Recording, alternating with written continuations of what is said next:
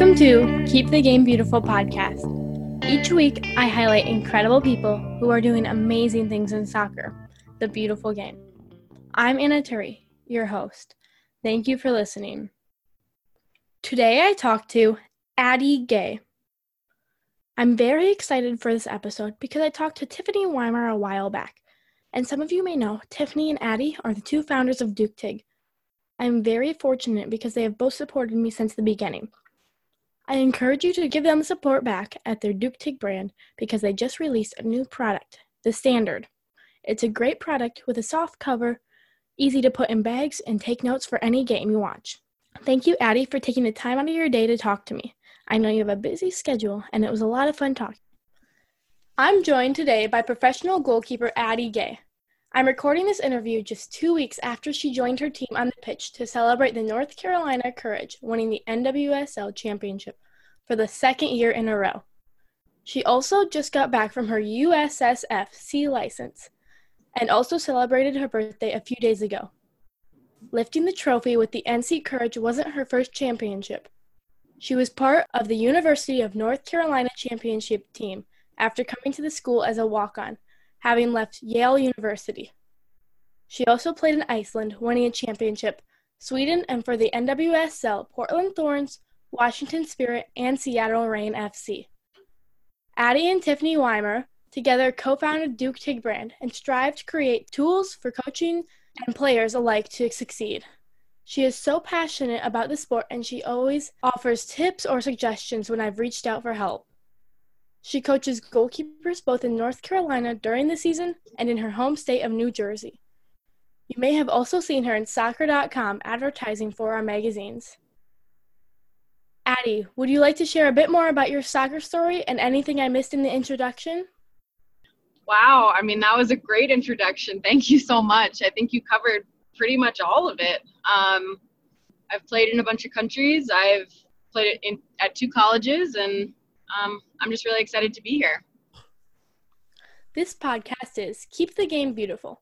Each week I start with the same few questions. So, first, what does a beautiful game mean to you? Oh, that's a good question. I think the beautiful game is just being able to play. I think uh, a lot of times we complicate the game um, and we make it into kind of a controversial word. We turn it into a job um, which it is for some of us. Um, but I think the beautiful game is just playing at all ages, all levels, and enjoying it, I guess.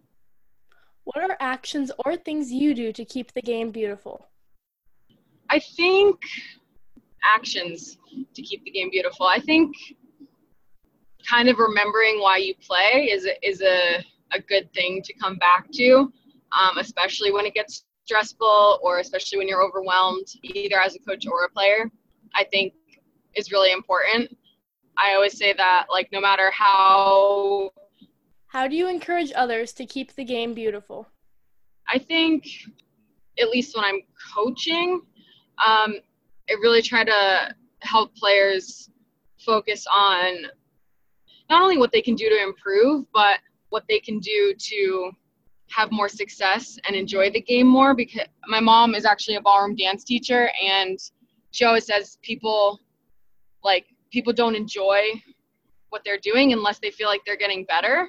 And so i think to me that's something i've i've always felt to be true is if you're learning something and you're engaged in that process you're going to enjoy what you're doing so much more than if you're you know kind of just winging it Okay, so let's start off by talking about the NC Courage and your season this year. Was there a moment, either in this season or in the championship match, that you realized the team would indeed win the championship?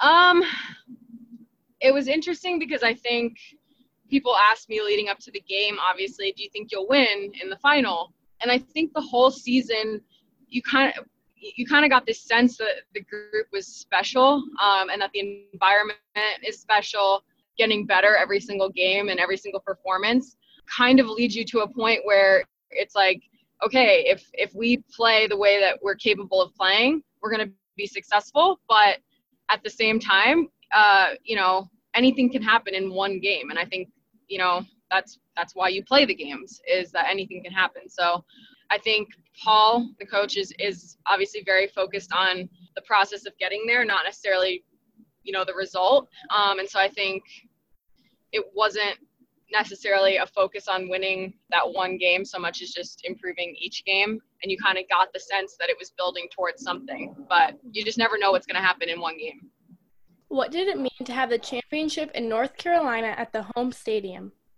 Oh, it was so cool. I mean, I'm from Jersey, like you said, and I love New Jersey. And there are times when I miss the Northeast, but North Carolina has really been my home since I went to UNC. You know, I've gone and played overseas, but when I come come back, I always come back to North Carolina, and I've had some of the best times of my life in North Carolina, and and so I think it obviously meant a lot to the fans of the team and um, to the team as a whole that we could win in North Carolina. Um, but for me personally, uh, North Carolina means a great deal. So it was obviously really, really awesome. Do you have a favorite moment from that game? From that game? Oh man. I mean, I think, oh, it's tough. All the goals were just incredible. I think um, maybe when we came in at halftime, um, oh, I don't know, Paul's speech before the game was pretty incredible. I also thought when we came in at halftime, you know, it was already three nothing, I think, and, and everybody on the team was like, it's not over, you know, let's keep going, you know. And I thought that that kind of showed the mentality of the team better than anything. You know, they just like never let up. you know, it, it could be, you know, a random practice on a on a Sunday after a game, and they nobody ever lets up. And I think that um, that kind of showed that intensity. I know I've watched televised match from that stadium with lower attendance. What did it mean to be there in a fully packed stadium? Oh, was cool. I think you know um, they do they a really good job getting people um, in the seats, especially when the weather's not terrible.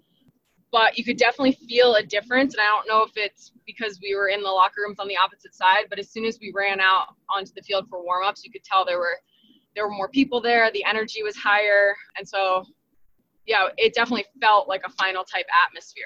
Mm-hmm. And you know, I think Wake Med is a, is a really great soccer uh, venue. You know, it feels very intimate. Um, yeah, it's loud too and there's people in it. So I think it's a it's a good environment for sure. How does the NWSL and U.S. Soccer keep the energy from the World Cup year into next season? Hmm. Well, I think you know a lot of people would like to know that. I'm not sure I have the answer. I think it'll help with the Olympics, obviously. Yeah. Um, and I, I do think that these teams now, having been in these communities for seven years now, some of them five to seven years, um, I think that helps a lot. I think it's hard to grow a fan base. I don't think people necessarily just show up right away. Maybe in some some locations, but I think this year, at least our team, after games when you're signing autographs and stuff and talking to people, I heard a ton of people say, This is my first game, this is my first game. And every time I would say, Are you coming back? And they would all say yes, which, you know, may not be true, but, um, you know, at least we've gotten more people into the stadium, put on a good show, and hopefully, you know, they, they will come back again. I think that's really important, you know, get them there the first time and then try to keep them coming back, you know? Do we often see the same fans occurring over and over again?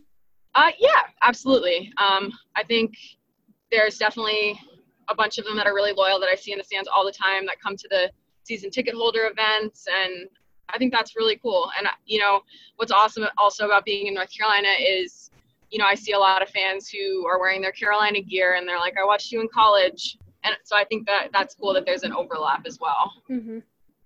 How did you decide to play goalkeeper, and what do you like about the position?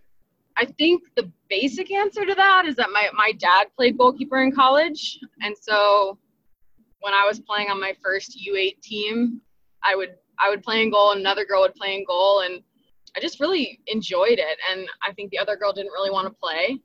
And to me, I'm not sure what attracted me to the position that much. I think I think it definitely does fit my personality and i'm not sure if that's like a chicken or an egg type thing but you kind of have to be a, a, perfectionist and a little nuts and you know like getting hit with the ball so I don't know, it just suited me, and and I started playing it more and more. And uh, yeah, if I'd known I, I wasn't going to be very tall, I don't know if I would have made a different decision. But um, I've loved every minute of, minute of it. So, what is your favorite part about playing the position? My favorite part about playing goalkeeper, I think, is the organization and decision making aspects. I think you can make your job so much easier by the way that you communicate with the people around you. I've always been, you know, a team player, and so I really enjoy the the concept of, you know, us all working together towards this common goal of not letting the ball in the goal. And it's kind of like this puzzle, you know, how do you fix what's coming at you? And so I really appreciate that kind of problem solving aspect of goalkeeping um, the most. Who are some of the players or coaches that inspire you? Oh man, players and coaches. I mean, I've been really unbelievably lucky in the the coaches that I've gotten to play for. Um, my club coach was just fantastic in the way he was able to read the game and the way he taught us how to play the game. Um, I really learned so many fundamentals from him. I also, our family was a host family to a professional goalkeeper when I was was growing up, and I think that that made a huge difference in my life. Um, obviously, playing at UNC for Anson and Ducar and Dino and everybody there, I think, really made a huge impact on me. Um, not just in terms of how to play the position, but um, in terms of giving me a chance and and giving confidence. I think one of the toughest in terms of just the you know the standard that is set in training. Um, there were like a lot of trainings where, you know, it just felt like I was just struggling to, you know, um, make the saves, you know, and, and I think having these players that, like I said, never let up and they just keep trying to score um, really pushed me to be better. And so I think um, a lot of the players on the Courage this year have, and and at UNC, I think a lot of the players there. I mean, there was just this sense of I'm not going to let you off easy. And I really appreciate that in my teammates, you know? Um, mm-hmm. You kind of, everything goes 100%.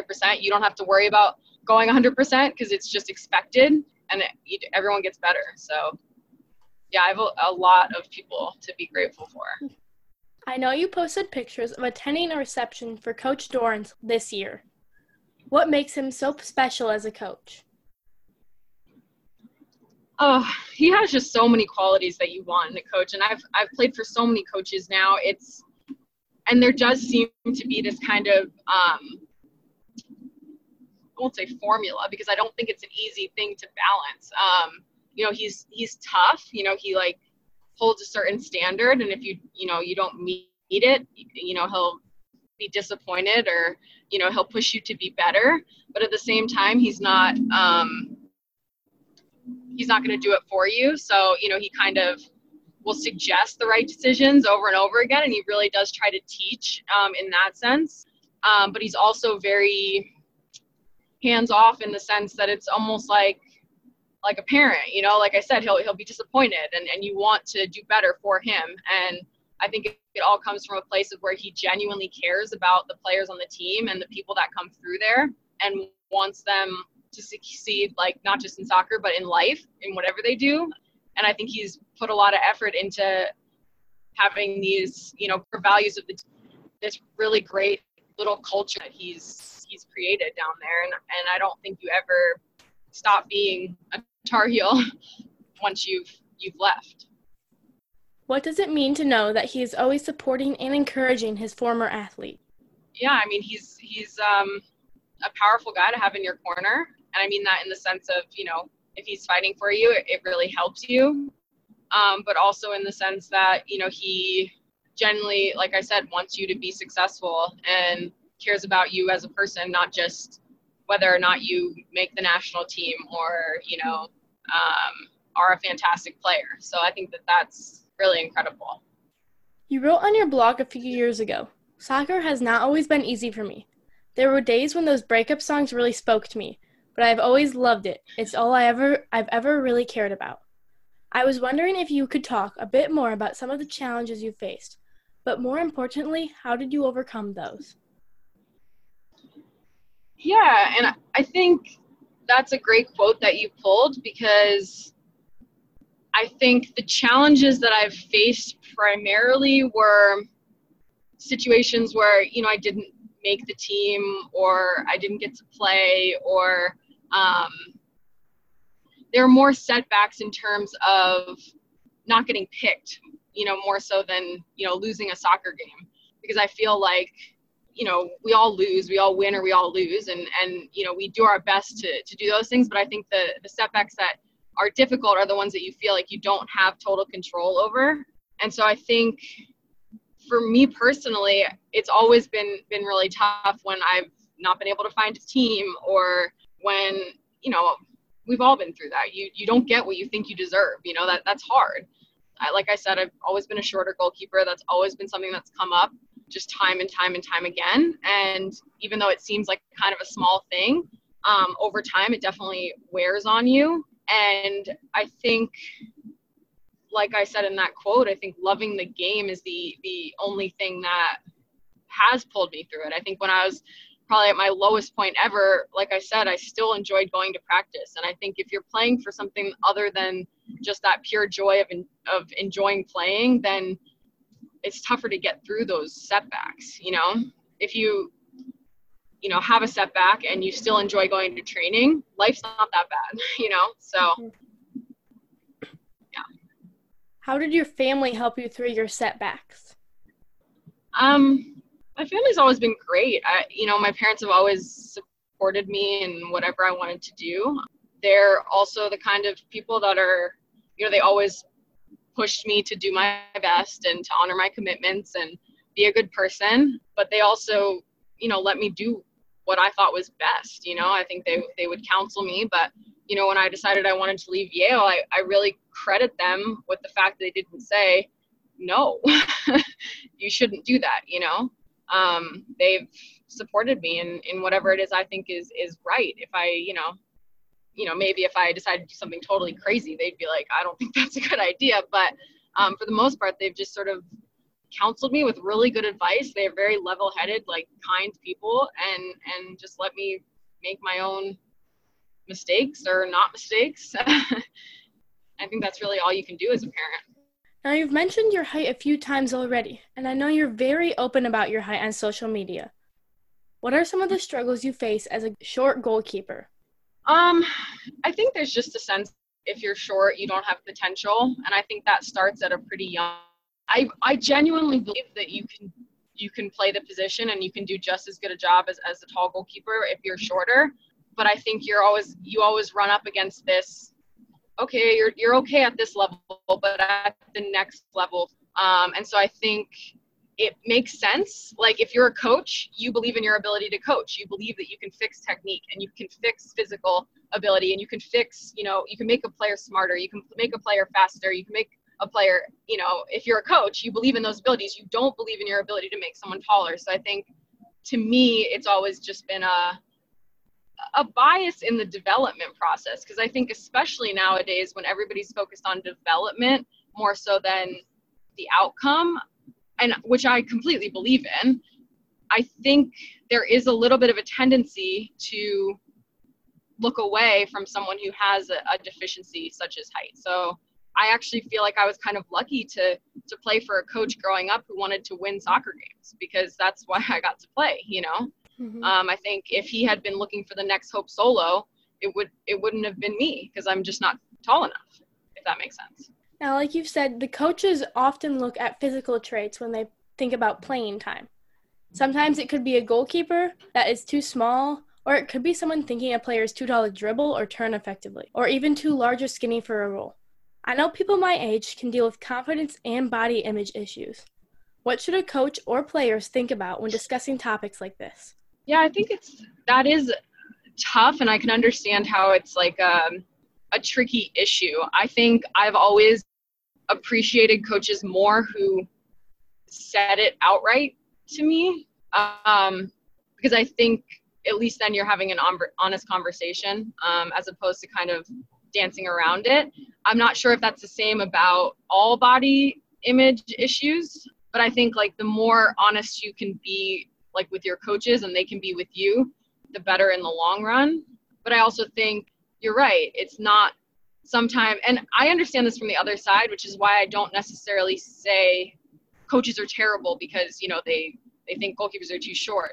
I see it from mm-hmm. the other side. If you're when you're a coach, you look at a, a player and you're like, oh, I could make this player into this. You know, if if only I could fix this. You know, and and sometimes we project what we want to see on a player as opposed to like what they really are, um, either positively or negatively. So I think it's important to have honest conversations, but I think it's also important maybe not to, you know, force a player into a role because she's tall or because she's slow or whatever.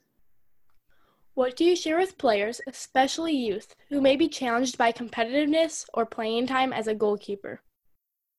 I feel like goalkeeper as a position um, is a tough one because it is success and failure is pretty straightforward in that you know if you get scored on that's quote unquote failure.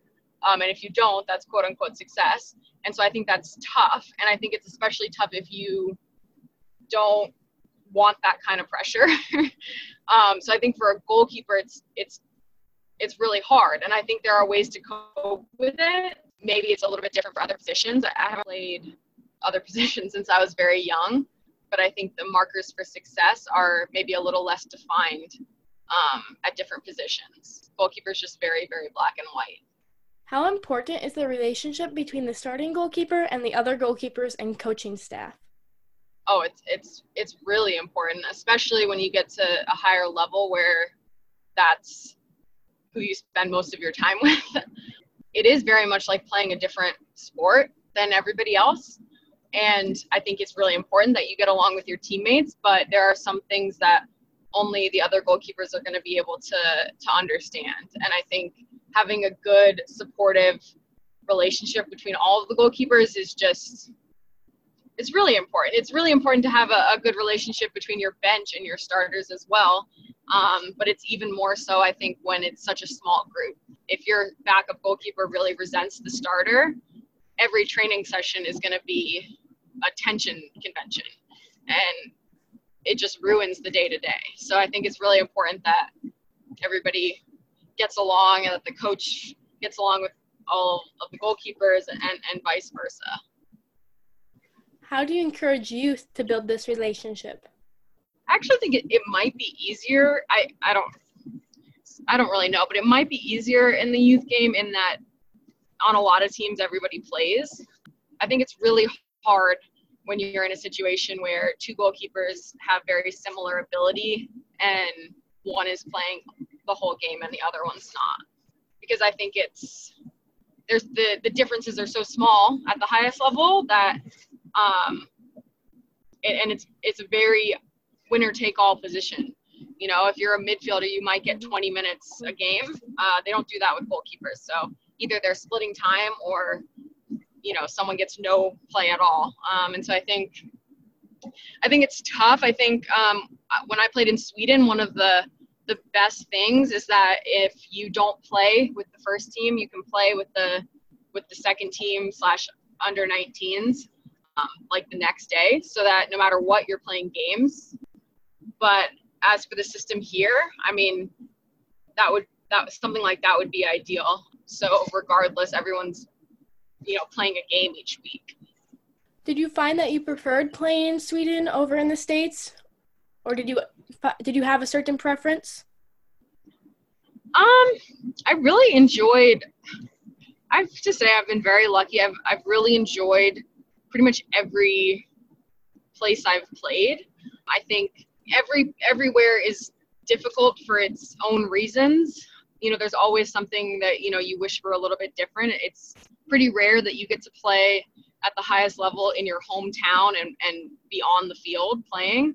Usually, you know, it's you're halfway around the world and you're away from your family or or you're sitting on the bench or you're not getting paid or anything that you wish was a little bit different. But for me, um, Sweden was fantastic. I really loved the people on my team and in the town that I lived in. We were successful, which was great. And um, I think and I got to play, and so I really felt like I was contributing in that sense. So Um, I loved my time in Sweden, but it, it's just a trade off, you know, a lot of times. So I wouldn't say I, I liked one more than the other. I think I just got different things from from playing in different places. You just completed your C license course.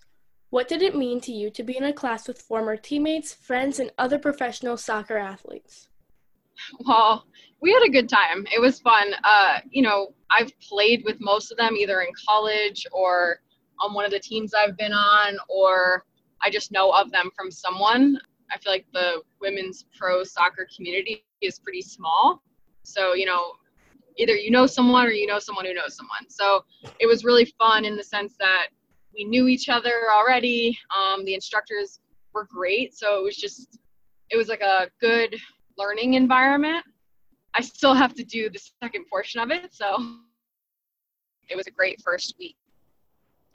I attended a coaching class this summer, and I was really surprised at how few women were in attendance. How important is it that we create opportunities for women to become coaches? I think it's it's hugely important. I think it's kind of shocking how few coaching staffs of women on staff. Um, but I also think you know it's important not only to give them opportunities, but to really create an environment that makes women want to become coaches.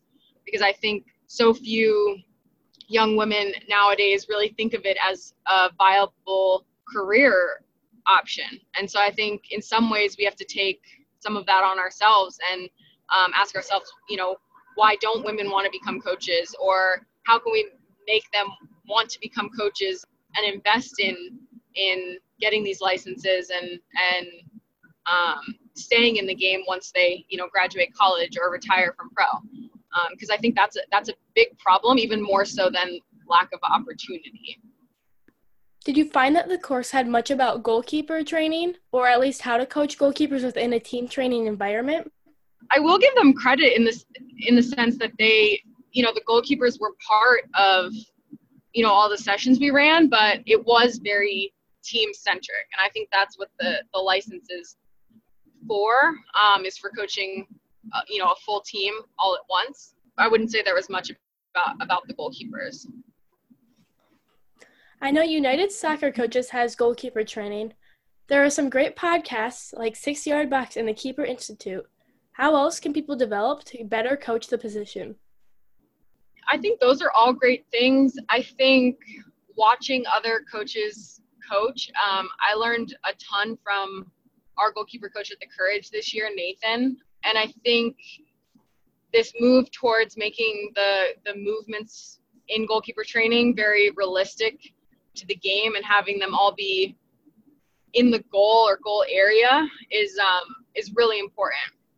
So I think honestly, just yeah, watching other goalkeeper trainers. I know Jill Loyden, the Keeper Institute. You know, they do such a great job coming up with new ways to teach um, certain techniques. Um, I think they're great ones to learn from. Um, and I also just think the game itself, um, if you're coaching a goalkeeper, you should be able to, in every drill that you do, um, think of an exact moment in a game when the, that, that's happened. You know, uh, there's certain movements that happen all the time in a game, um, certain decisions that goalkeepers have to make all the time in a game.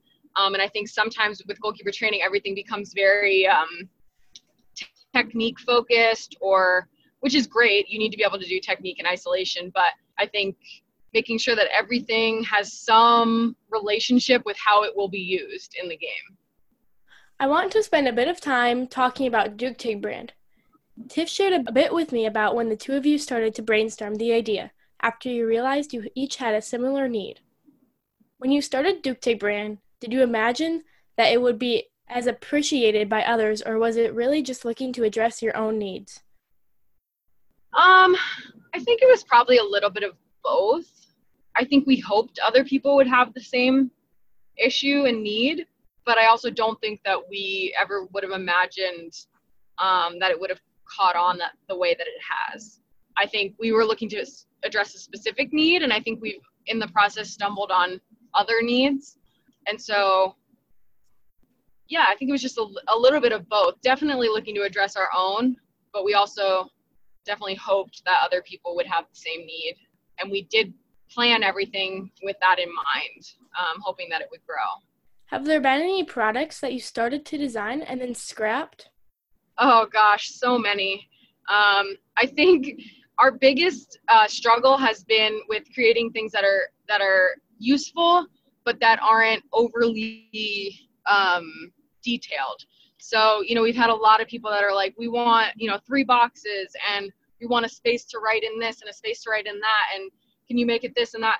And I think really early on, when we started asking people what they would want in a notebook, we realized we weren't going to be able to have all of those things in one book. We kind of, we were like, okay, well, we're going to have to you know pare it down to the bare minimum and then maybe we can add some other products that are more specific and i think that's our struggle all the time you know we want to create a scouting notebook but what do we what can we put in it that we know every single person is going to need um, and that it's not you know, not like we're telling people how to coach or like we're telling them how to to do these things we more want to just encourage people to figure that stuff out for themselves and so i think it it's tough. There's definitely a few a few things that TIFF has been pushing for, especially recently, that I think will be cool. But I don't think we necessarily ever really scrap stuff. We just kind of put it on the back burner, and then sometimes it comes back, and sometimes it doesn't. So yeah, there's definitely been a ton of products that we've researched, looked into, and may make at some point in the future. How long does it normally take you to make a product? That's an interesting question. I think the design process if we can if we can do that quickly and get it into production i would maybe say the shortest would be a couple of months.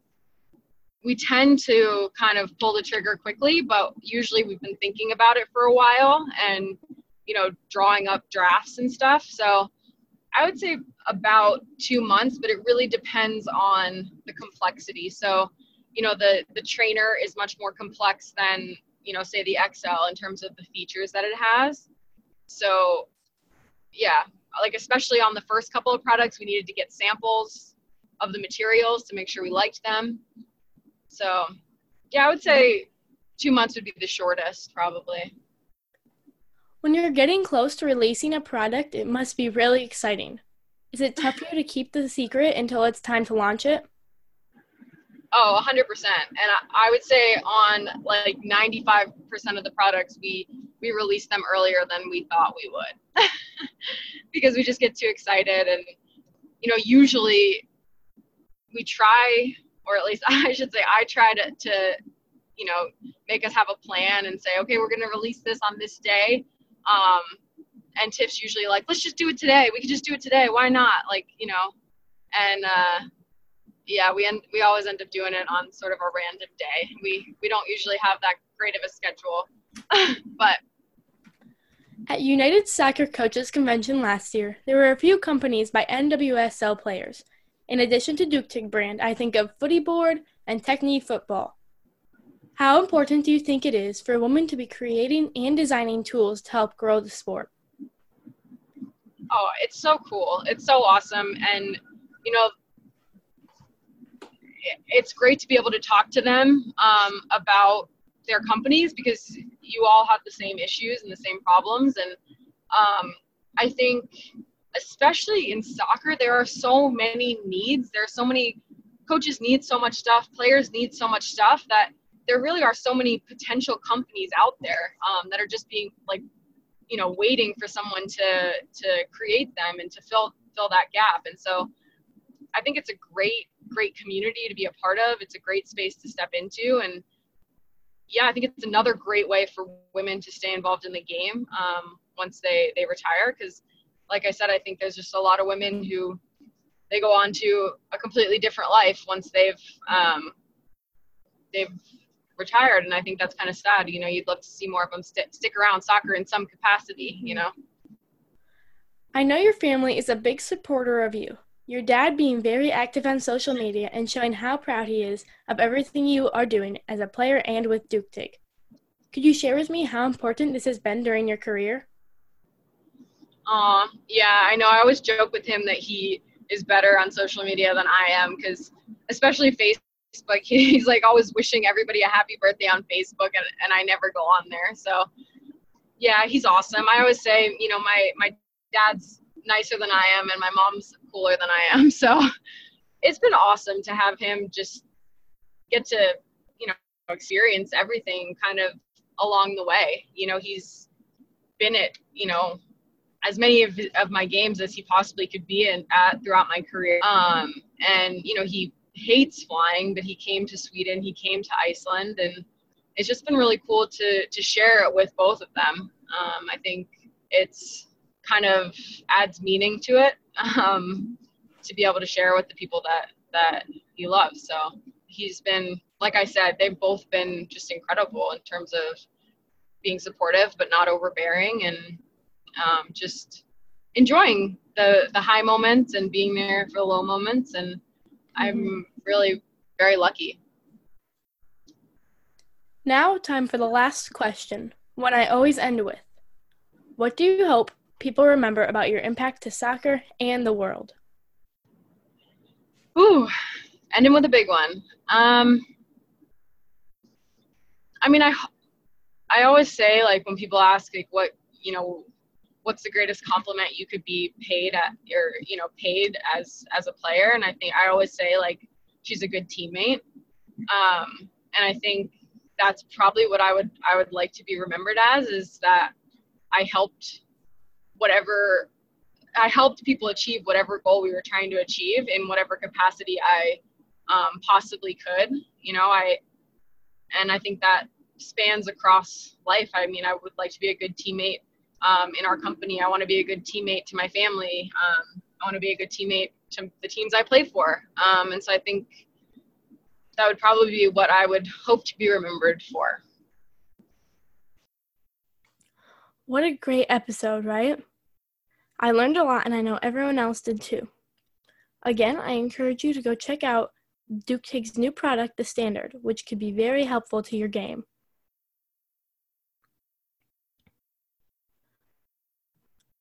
Don't forget, you can also go check out Tiffany's episode where we talk a little bit more about Ducar Tig if you have any other interests. And until I see you next week, remember to keep the game beautiful.